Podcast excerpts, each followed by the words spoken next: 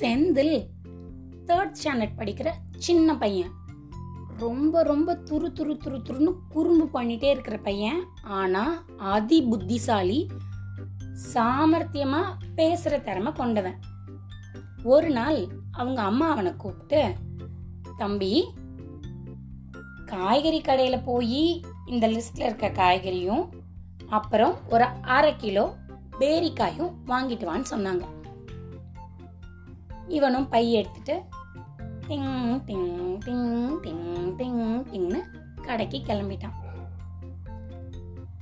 அவங்க அம்மா எழுதி கொடுத்தபடி காய்கறி எல்லாம் வாங்கி காசெல்லாம் கரெக்டாக இருக்கான்னு கணக்கு பார்த்து கொடுத்துட்டு அடுத்து எங்கே போகணும்? பேரிக்கா வாங்குறதுக்கு போகணும் இல்லையா? பைய தூக்கிட்டு பேரிக்காக்காரங்கிட்ட வந்தான்.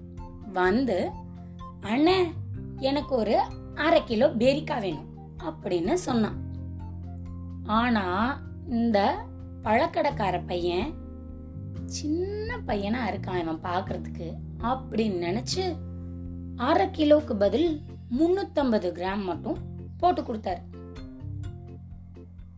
இவனுக்கு அதை பார்த்த உடனே கம்மியா இருக்கிற மாதிரி தோணுச்சு.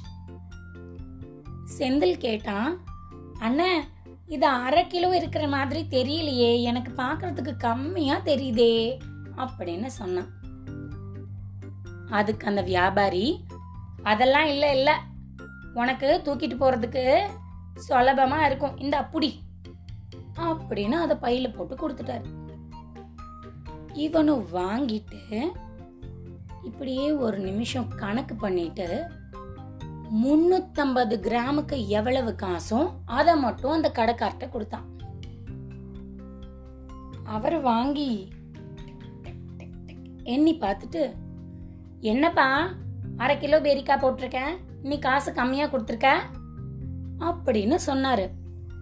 இவன் கம்மியா இருந்தா உங்களுக்கும் எண்றதுக்கு சுலபமா இருக்கும். உங்க பாக்கெட்ல வைக்கிறதுக்கும் ஈஸியா இருக்கும். அதுதான் கொடுத்தேன். அப்படின்னு சொல்லிட்டு அங்கேருந்து கிளம்பிட்டான்.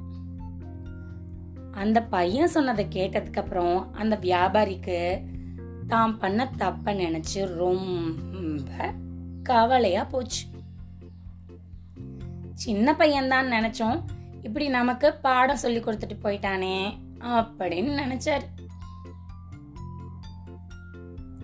இதுவரை நீங்கள் கேட்டுக்கொண்டிருந்தது கதையும் நானும். ரேவா வல்லியப்பனுடன் மீண்டும் அடுத்த கதையில வந்து உங்களை சந்திக்கிறேன். அது வரைக்கும் எப்பவும் சொல்றதுதான். மத்த கதைகளை கேட்டுட்டு சந்தோஷமா இருங்க. நன்றி.